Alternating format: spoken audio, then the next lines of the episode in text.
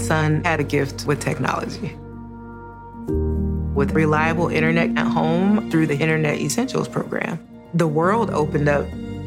He's part of this next generation of young people who feel they can thrive. Through Project UP, Comcast is committing $1 billion to help open doors for the next generation with the connectivity and skills they need to build a future of unlimited possibilities. Hey everyone. Uh, for today's episode, you know, we go kind of a little bit of a different route.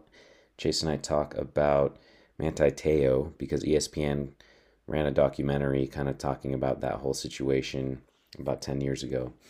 And so we rehash some of that and then we get into the prophet vaccination and just kind of our thoughts on that. Chase shared some of his thoughts being a medical doctor currently in the field, uh, which was pretty interesting. And then we kind of rounded it out with some singles in the church type of talk and what would it be like if the church issued marriage arrangements just like they issued mission calls? It kind of gets a little bit off the rails, but we enjoyed ourselves. Hopefully, you enjoy it as well. I don't like Utah. In fact, I hate them. I hate everything about them. I hate their program. I hate their fans. I hate everything. So it felt really good to send those guys home. Jimmer Fredette has become a big-time college basketball star at BYU. That's one of my lyrics in the song. There couldn't be a, a prouder older brother than Carlino, me. a bounce to Haws. Haws posting up short corner right to the middle. Fades away. Got it! The Gotta watch the three. When you're doing what's right on and off the field, uh, I, I, think the Lord steps in and, and uh, plays a you know plays a part in that. Magic happens.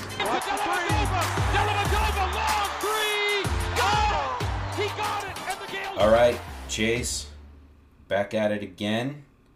Um, changing some things up with the podcast, though. We're not going to be as BYU heavy. I hope you're okay with that. Are you going to be able to handle that? You think? I think you know I, I can discuss things outside the world of BYU, as hard as that is. Yeah, I mean, who knows what validity it might have to anybody else, but we'll go ahead and do it, right? Because we have opinions on things, so we might as well share them. Um, the, I mean, there really isn't even anything to say on BYU basketball. That's basically why. Like, BYU basketball is forcing our hand and making us talk about other things. Well, they're they're winning basketball games. I mean, I, we, I can't complain about how it's going. But uh, yeah, I mean, until we play a real team, which isn't going to be till Gonzaga at the end of the year, then there's not a whole lot of exciting news one way or another. So. Yeah, yeah, exactly, and it looks like BYU has a very real chance of winning out. Uh, besides Gonzaga, very cool. Um, they'll probably make the tournament. Okay, whatever. We're done. We've we've done our recap now. Yeah. Um, Actually, the uh, the best part of the game was what came on after the game. It was the uh, Manti Te'o documentary ESPN was doing and uh, I thought that was because I, I, actually I don't know if I told you this I was in uh, Manti Te'o's ward in San Diego, so I got to meet him a couple of times, and he actually got up in church and like bore his testimony a couple of times, and seemed like a legit guy. Um, I still that that whole catfish situation, not I, I just can't quite wrap my mind around how that happened. Like how, how you can get to that point with a catfish, like I sort of get how you could match with a fake profile on a dating app or whatever, and maybe that goes on for a few days, but letting that develop into a relationship is just, ugh. I don't, I don't know what to say the, about that. The go- the gullibility levels do have to be like through the roof for in, in order for it to happen at that level. Like you you have to just like no no joke. I, I, you think about that, and I, I Manti Te'o wouldn't surprise me as somebody who's never heard a lie in his life. He's he just too, believes everybody too much. I don't know how else you can explain something like that. Well, I get um, I get it with like a kind of a loser type of dude, maybe who doesn't have very many prospects. But I mean, we're talking about Manti Te'o here. Like he's he was in the Heisman conversation. He could have any girl he wanted, and he ends up with a fake girlfriend who's a dude, pretending to be a girl on the phone. Yeah, did that Lennay Kekua man? She must have been something else. I'll tell you what. I mean, how do you come uh, back? How so, do you? How so do you come great back? she wasn't even real. How do you come back from that? Like, after, I don't care. Well, he has. but whether it's public or not, I just, I don't know if I could ever respect myself again. Well, no, yeah. I mean, so in other words, you don't think Manti Te'o respects himself? I, I don't know. I, maybe he does. I just don't know how. But you, what you, is the documentary highlighting exactly? Like, what did you did you watch it? Did, uh, it I, I, just kind of had it on in the background, but yeah, they kind of just went over the whole story. I don't think there was anything truly enlightening about anything they they told. Um, but you know how Manti could have avoided that whole situation is he he could have gone to BYU. It wouldn't have been a problem. Uh, maybe I don't know though because the guy that catfished him was just like somebody he knew from back home in Hawaii. So who's to say that couldn't have happened at BYU just as easily? Maybe, but I mean, I guess at BYU he'd at least have more uh, LDS girls to date than in South Bend. well, that's true. Fair point. I guess just it, it broadens his pool. I mean, it is one of those stories for our generation where it's like it, it's it's in the realm of like I remember where I was when 9/11 happened, and I'll never forget that. I'll, i remember even the first person who told me about it, um, and I also remember where I was when I first heard about Manti Te'o. Believe it or not, it was a Draper Jamba Juice, and I I just it was one of those. It was so incredulous. Like people were like, "Have you heard about man?" Like my phone like kept going off, and they're like, "Did you hear about this Manti Te'o stuff?" And at the, there was that it was a Deadspin article, right? That really that broke the story, and it was one of those articles I just couldn't stop reading until I got finished with it. And it was a long one. I mean, it took probably like twenty ish minutes to read, and cool. you are just kind of going through this at paragraph by paragraph, thinking you, you for one you don't want it to end but you also just don't even really believe that any of it's real. That the headline being that this girl that he was dating who died the same week his grandma died the same week he played like I can't remember who they played that week but it was a big game and he played very well and it was near the end of the season and they had a big like sit down interview with him talking about the death of his grandma, which, who, by the way, let me clarify, was real, and the death of his girlfriend, who, by the way, let me clarify, was not real. So it, then when you heard, like, the next couple weeks, I think it was pre Heisman ceremony.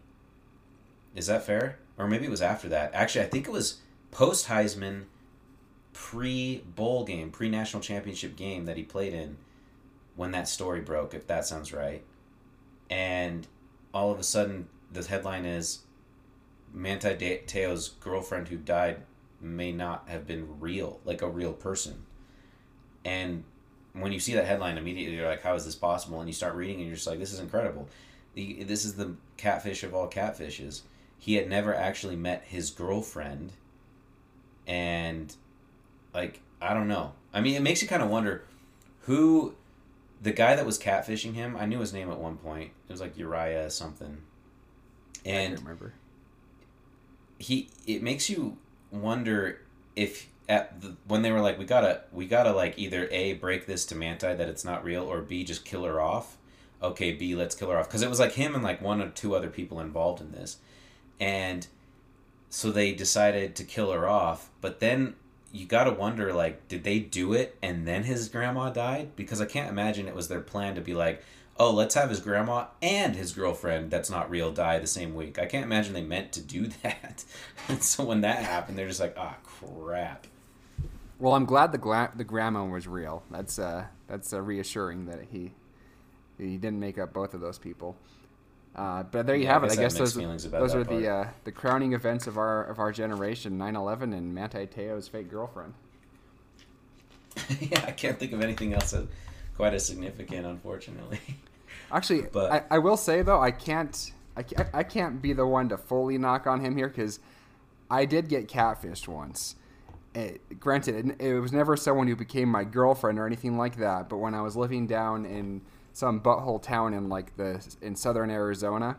I was there for like a rotation for med school or something, and I did match with a girl on one of those dating apps, and we did correspond for like two or three days, and then you know my my spidey senses uh, kind of uh, took over, and I, I recognized something was afoot, and I got rid of that. I did not get quite to the point of uh, telling the entire nation she was my girlfriend and that she died. But interestingly enough, she had this whole backstory that she had previously dated like a BYU football player, and she also had kind of the whole like someone sick situation too, because she had like a like a sick grandpa or something like that. I, that must be like a common theme for these catfishers. They, they like to play on your sympathy of someone dying or something. That is bizarre. At the end of the day, your cynicism is what saved you. That's what's incredible. That's why that's why cynicism is is not a bad thing. And I will go to my grave thinking that. Yeah, we agree on that one. Uh, that's yeah, I think I mean there's no question that they're rampant. Um, but and I'm glad you had the wherewithal to understand that some of this may have seemed too good to be true, but I don't know. Well, I don't know whether to say poor man Te'o or like, well, thank goodness, like nothing worse happened, but like, time to grow up, man. He has to be pretty gullible. I mean, these days, I mean, this happened back in 2012, so that was a while ago, but I feel like nowadays, it's pretty easy to find out if someone's legit or not. You, if they don't have any social media, either they're kind of strange anyway, or they're they're fake.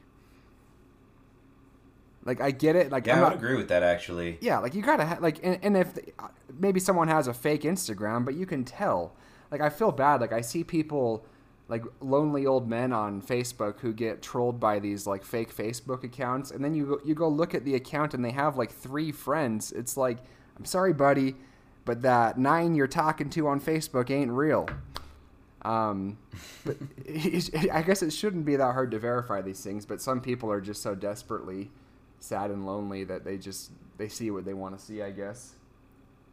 Well, you just changed this conversation from interesting to sad all of a sudden. So there's yeah. that. But I think you hit on something actually important that we are now seeing, which is if you don't have social media platforms, you're the weird one. Now, the not to say that you have to be active. Being active on a social media platform is completely different. I don't think if you have one, you have to be like constantly checking it or constantly posting or sharing or whatever.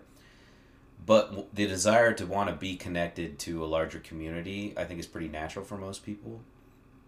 But also at the same time, at this point, it's just a verification method.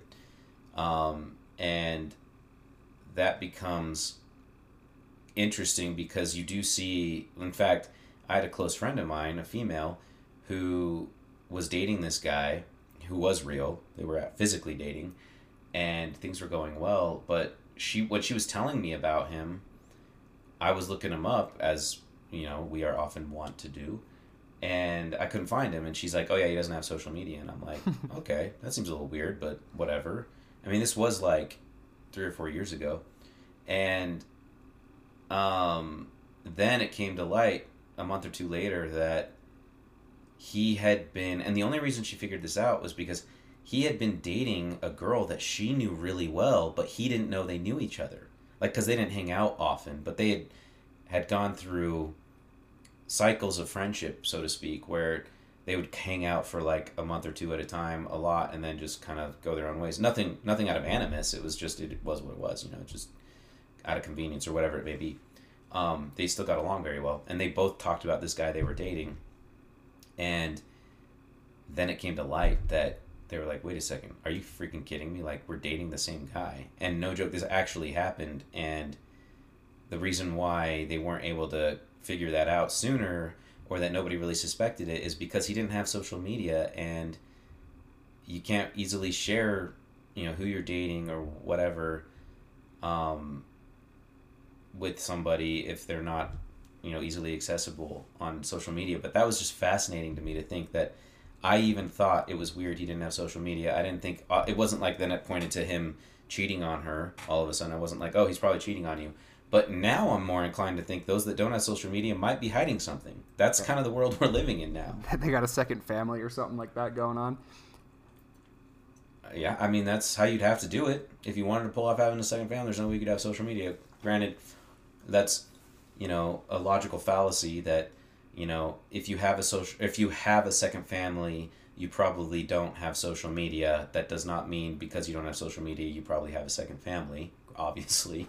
But yeah, I like to I like to make wild assumptions like that. That's more fun that way. right. Anyway, Manti Te'o falling victim to that. That's uh, so. Are we like? Because I guess we are kind of around that anniversary. Is that why ESPN aired that documentary? I have no idea. Maybe they figured it would be a good fit after the BYU game because he's Mormon, but probably not. yeah. Um, Interesting. I, what I what I am curious about is like in the situation of your friend, uh, what I wonder what his rationale was for not having social media. Probably some pretentious like, oh, I'm above, so I don't do social media. I'm above that. I uh, I think it's stupid, so I don't have it.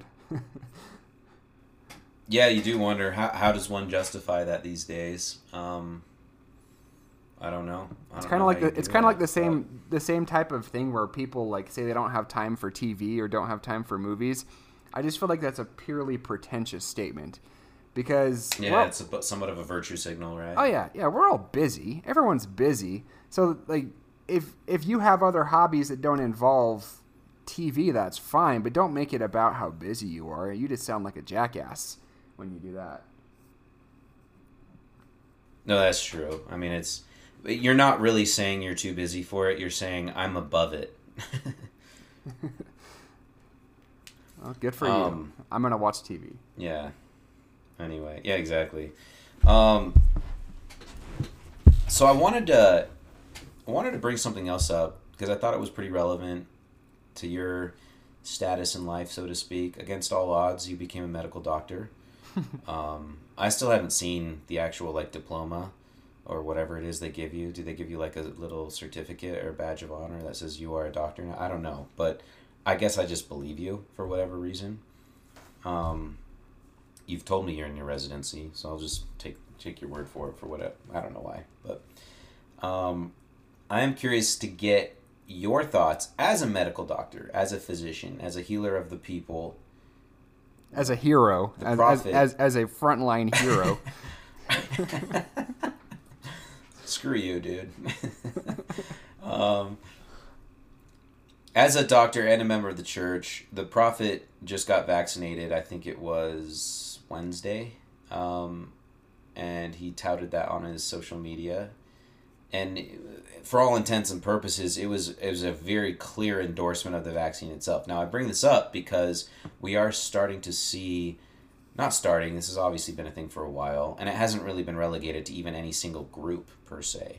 In fact, you can't even draw the lines politically between vaxxers and anti-vaxxers, if I'm not mistaken. There's basically it's like it's right around 10% for both conservatives and liberals alike who are anti-vaccination. I think is roughly, what we've seen. But we do seem to be seeing a growing pushback of this particular vaccine for COVID-19 because of how quickly it was made and how apparently there's still a lot of questions up in the air. Um, and the fact that you're going to be turning into a zombie because you got vaccinated. Um, like all these things are very real situations. Okay, maybe except for that last one, but um, and people have hesitancy for it. And there's no question, uh, President Nelson endorsed it. Like he did. He said it on his social media. He even specifically said, "It's you know, uh, my you know, a- as being a, a good citizen of the universe, right." To, to do this, it's kind of like he made it like a duty type situation what are your thoughts on it as a as a physician, as a member of the church, and kind of keeping in mind that there are plenty of people and there are plenty of members of the church who are not necessarily chomping at the bit to get vaccinated. They're a little bit skeptical maybe of it all. So my first thought is I think for anyone who's at risk, you know, and I would I would define that as maybe 60 years old and above, I would say absolutely get the vaccine. I the risk of having some bizarre reaction or getting cancer from it or something crazy like that far is sm- far smaller than than the risk of COVID. Now, granted, I, I, will add a disclaimer that as a physician and someone who's taken care of a lot of COVID patients and seen quite a few very tragic outcomes with it, I think I'm a little bit biased because I only see the worst of the COVID cases. I see the, the worst 1%, the worst 2% who end up in the hospital, and a very high percentage of those ones who have oxygen requirements when they show up to the hospital, they, they end up dying. And so I think the, the medical community maybe is a little bit more sensitive to how big of a deal COVID is compared to your average person who probably knows 20 people who got it and they were all just fine. And so I think it's important for the rest of the community to take that into account, but also for people like myself who only deal with the sickest people to also take into account that we also have a skewed perception of it. That said, I mean, we if if I guess my, my whole thought is if if you're not okay with the COVID vaccine, then why are you okay with getting the flu vaccine every year? Why are you okay with getting all the other vaccines? Granted, I know this one. Well, I would generally say. Sorry, go ahead. Uh, no, you you go ahead. Well, I was gonna say I, I think those two those people aren't generally mutually exclusive, or those two sentiments. I think there's a lot of people that don't get flu shots year in and year. I'm one of those. I, I, I wouldn't.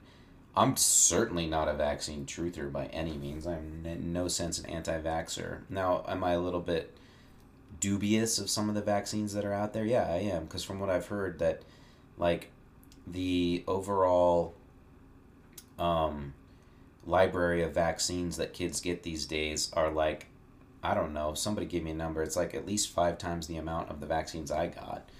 And I haven't actually verified that claim. Maybe you actually know, but that seems a little unnecessary. I don't know. Uh, but even then, I'm still not like an anti vaxxer in any sense. I never get the flu vaccine ever. I've had the flu. In fact, three out of the four years I lived in Lubbock, Texas, I got the flu. Um, I was okay with it. Like it took me out for a couple days, but I got through it. Um, I don't the only reason I don't take the flu vaccine isn't because I think it's doing long term damage. I do it because I thought I feel like there's still a high chance you get it from the flu vaccine or that you get a different strand and that there's so I'm just thinking like whatever, I'll just I won't pay 50 bucks to get a flu vaccine. I'll just get the flu for a couple days and move on. I don't know, but um, I do not conflate those two two things necessarily or yeah, I, I would say I don't conflate those necessarily because I think you'll find people that would say, I don't get a flu vaccine, not because I don't believe that the flu would be flu vaccine is going to do long term damage, for different reasons as to why they'd get the COVID nineteen vaccine. If that makes sense. Does that am I making sense here? Yeah, no, you're making sense. I, I guess my, my only like, I'm okay with people having a variety of opinion opinions on this, and I'm I'm perfectly comfortable with young healthy people saying, hey, yeah, I'm gonna I'm gonna sit this one out. You know, I, I I'm okay with the odds of me getting COVID and having a bad outcome being small enough that it's not worth going and getting a vaccine that I don't understand. But what what I what I don't want to see is, and, I, and we see a whole lot of this, is people who have a super strong opinion one way or another, but haven't really done the research themselves, other than listening to their own echo chambers. You know, in the case of the people who don't want the vaccine, they listen to some conspiracy podcast and they told them not to get it um, or they follow you know kind of ridiculous channels on Instagram that you know tout all these strange conspiracies and um, and then on the other hand you have kind of the virtue signaling type people who like to tell everyone they got the vaccine and how good of a person they are because they got it and how they wore four, they wear four different masks at all times and uh, you know make sure to have a mask selfie on every picture on their Instagram so everyone knows they're wearing their mask all the time. I'm just sick and tired of people trying to tell everyone how great of a person they are because of because of how they feel about this. That that's starting to get annoying to me. Yeah, I understand that. I it's funny because I do think you find that faction of people that aren't that would not consider themselves anti-vaxxers but are a little skeptical of this one because of how fast it came out. I, I understand the hesitancy because of the survival rate of this thing, but I don't know. Who am I? I what's what does my opinion matter? I don't know. But well, and the big the big question mark too is because we I think there's a little bit of a misconception about what the vaccine actually does. I think a lot of people think that the vaccine stops you from getting COVID, and you can still get COVID with the vaccine. That that what the vaccine's supposed to do is stop you from having the symptoms of COVID. Um, and it protects your body from having this overreaction immune response, which then causes the the sickness that can lead to serious illness or death. Um, but catching COVID is still going to be a thing. You can still test positive for COVID after getting the vaccine, to my understanding. Um, and so and then the big question mark is is are you less likely to then spread the virus after getting the vaccine? Because if you can still test positive, then theoretically you can still pass it on as an asymptomatic carrier. Um, I mean, naturally, I mean, I guess common sense would say that if you not, if you aren't having symptoms, if you're not coughing and sneezing, and have a lower viral load altogether, that maybe you're less likely to pass it on. And so there is some logic to the idea that maybe getting the vaccine would lower transmission, but I don't think we have any evidence of that yet. Yeah, I've heard that as well. I, I want to go back to kind of the prophet's social media post yeah. though. Like, w- what do you like? Do you think now it becomes kind of like it's kind of? I mean, obviously the prophet didn't say it's mandatory. In fact, he even said it should be personal. Yeah. But it does. Is there kind of some pseudo commandment there? Maybe that it's like it, reading between the lines that like and obviously commandment when you throw that word around i don't mean to say it lightly like i but it is lightly in this case it's not a commandment by any means i um, i think the prophet is there some obligation i don't know if there's an obligation. I think the prophet did that because he probably sensed that there is a high degree of skepticism about it and he wanted people to feel a little bit more comfortable taking it knowing that you know the prophet took it. And so you know, if, if the prophet took it, you can probably feel like if if you are worried about getting COVID and potentially uh, getting sick from COVID, then if the prophet took it, then you should feel comfortable taking it too. So I think he just wanted to maybe give people a little bit more comfort in, in, in, that decision to do that. But I don't think he was necessarily saying that uh, everyone needs to get it or you're a bad member of the church. I don't think he was saying that. No, he definitely wasn't saying that. Yeah, there's no question about that. But I, it it makes sense for him. He's in the vulnerable group. So I'd be I'd be curious to know. It doesn't seem like he's speaking prophetically here. If there if there's that helps at all, I don't know. It doesn't seem like that, but um, at the end of the day, I think you're kind of right that since he did say it was a personal decision, what I came away thinking from there was that it was his way of saying whatever choice you make, as long as it's made in faith and with like with true thought, with prayer, that you'll be okay. Like that was the bottom line. You'll you'll be okay. And and being okay can mean a lot of different things, right? Like if heaven forbid there's some weird adverse reaction of infertility by taking this vaccine doesn't mean you won't be okay if you're still infertile, right? Well, I yeah, I, I, I will say that women between the ages of you know 19 and 40 probably are in a tougher position than the rest of us as far as making that decision goes because there is you know any I mean that's the case with any you know untested medication or not not just a vaccine but just in general. There's a lot of lot of new medications out there that don't have great data in terms of how safe they are for pregnancy. So generally speaking when someone's trying to get pregnant or or um, pregnant, uh, it's I mean usually just good advice to avoid any medications you don't need, and in this case maybe a vaccination. But I, I, I don't know I don't know if I would feel comfortable advising someone one way or another on that one. To be honest. Yeah, interesting. Yeah. Well, it means a lot coming from a doctor. I. Did, uh, now, one other question on this that's coming to mind: Have you guys ever used or practiced with uh, hydroxychloroquine in your hospital?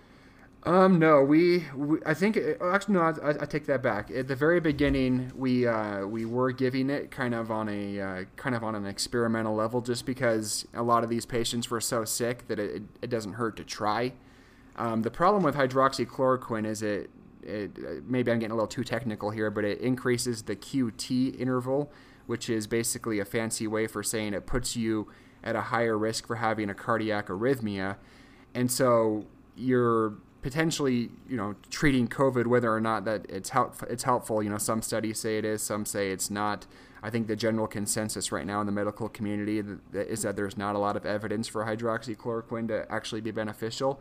Um, but you are putting them at high risk for having a cardiac arrhythmia and potentially dying. Um, but you know, I would we did use it uh, initially, and then we switched over to a medication called remdesivir, and that's kind of been the one we give for in, for hospitalized patients. And then there's another one that I've seen evidence for. Um, oh, what's it called? It's um, ivermectin, which is typically a medication that's given for parasite infections, but they've also found that patients who um, it's kind of more of a prophylactic medication that people have tried using. So I mean, there's all kinds of with when it comes to treating COVID, everyone's still kind of just shooting from the hip, to be honest. I think we've gotten a little better at it as as physicians um, over the course of the pandemic, but it's still kind of a you know, there's a lot of. I think you go hospital to hospital, you're going to see different treatments. Yeah, there's no question that the the medical community's gotten better at it. That makes a lot of sense. I mean, sure, like the the vaccine wasn't around for this at the beginning, but there was a, an adaptation that that happened that was nothing short of impressive um, on the on the medical side of things, because they've been able to prevent deaths just by being able to do different procedures and prescribe different things, like you say, remdesivir has been very helpful throughout that whole process. But anyway, um, did you have anything more to say on that in that respect, um, or no, no? I mean, it's it's just I just I just go back to the whole thing where I, I'm just tired of of everything being so partisan with this kind of stuff. I, I feel like there's room for individuals of different political backgrounds to to just have their own unique opinion on this stuff and to study the data, look at uh, the the trends out there, and, and have your own thoughts on it rather than just falling back on your on your little group of at the, at the your little political group that's telling you what to think. You know. Yeah. That along those lines, I was actually thinking about this not too long ago where it is kind of fascinating how willing some people are to be uh, it's almost like purposefully oblivious or purposefully ignorant. I mean, it, purposefully oblivious might actually be a uh, oxymoron, but um, purposefully ignorant, I don't think is. And how many people are willing to embrace that uh, as a default characteristic just to drive an agenda that is closest to the current ideology they hold. I mean that that's fascinating to me because it it basically means that their action their priority is their group identity as opposed to their own specific self identity. Oh yeah, it's just a giant game of gotcha. It's why Twitter is so freaking annoying. Is because you can't discuss anything without it all revolving around you know, winning the gotcha game in, in the in the partisan competition. It's just it's just exhausting. Yeah, it's true.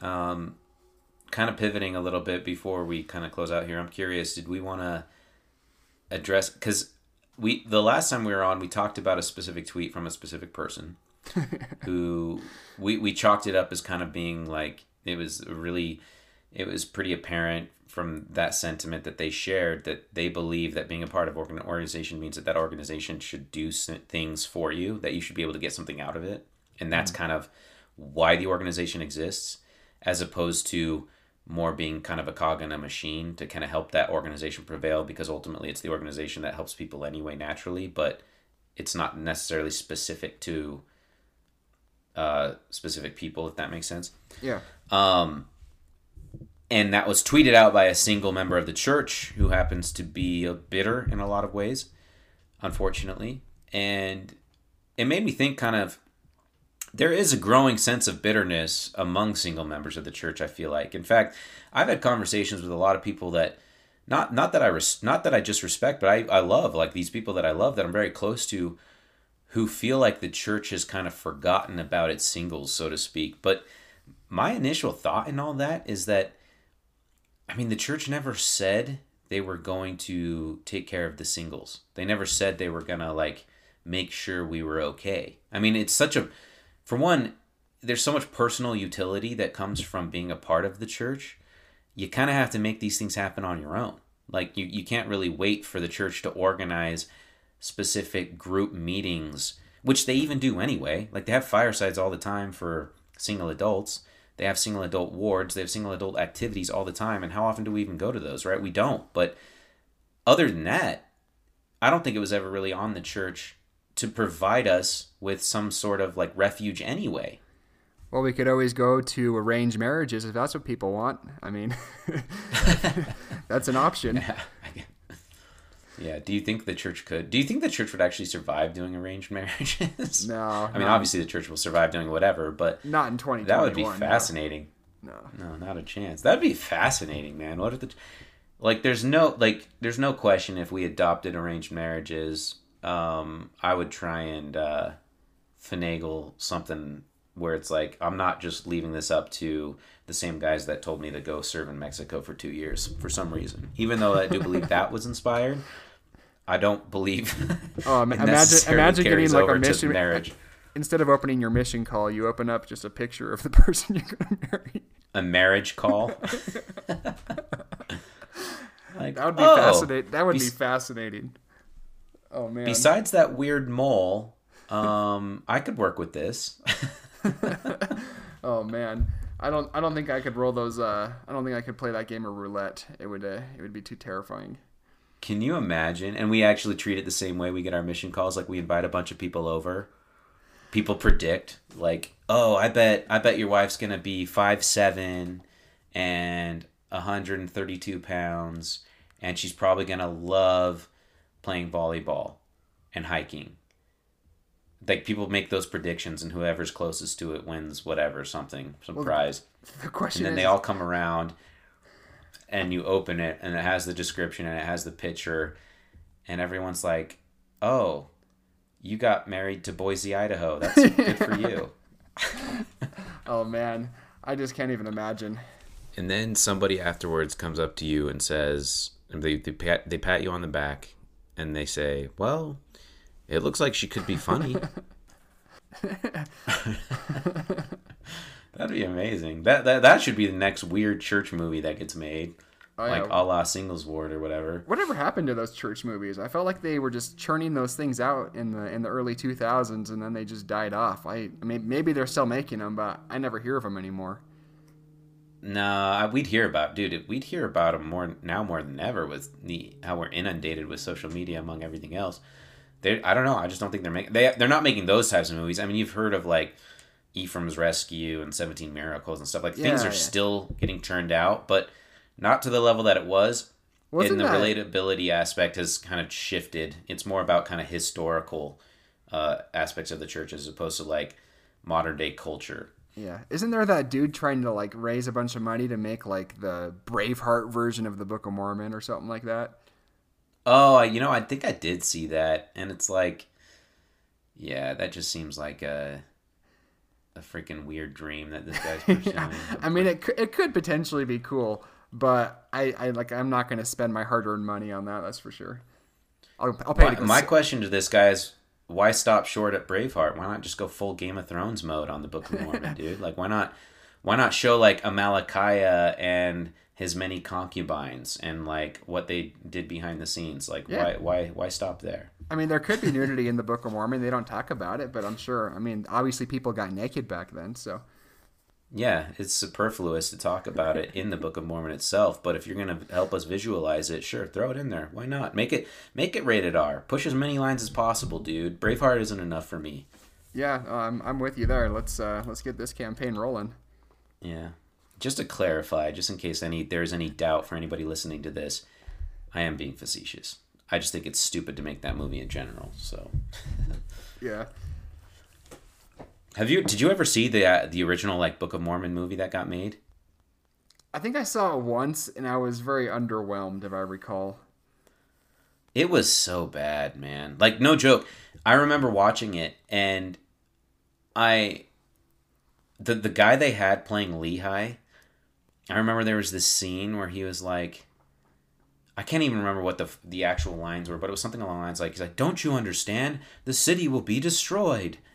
And I'm watching this and I'm like, I wouldn't believe this dude either. This guy looks freaking nuts. like, um, I was here thinking like, oh, I guess I'd get destroyed then because there's no way I'm following this psychopath.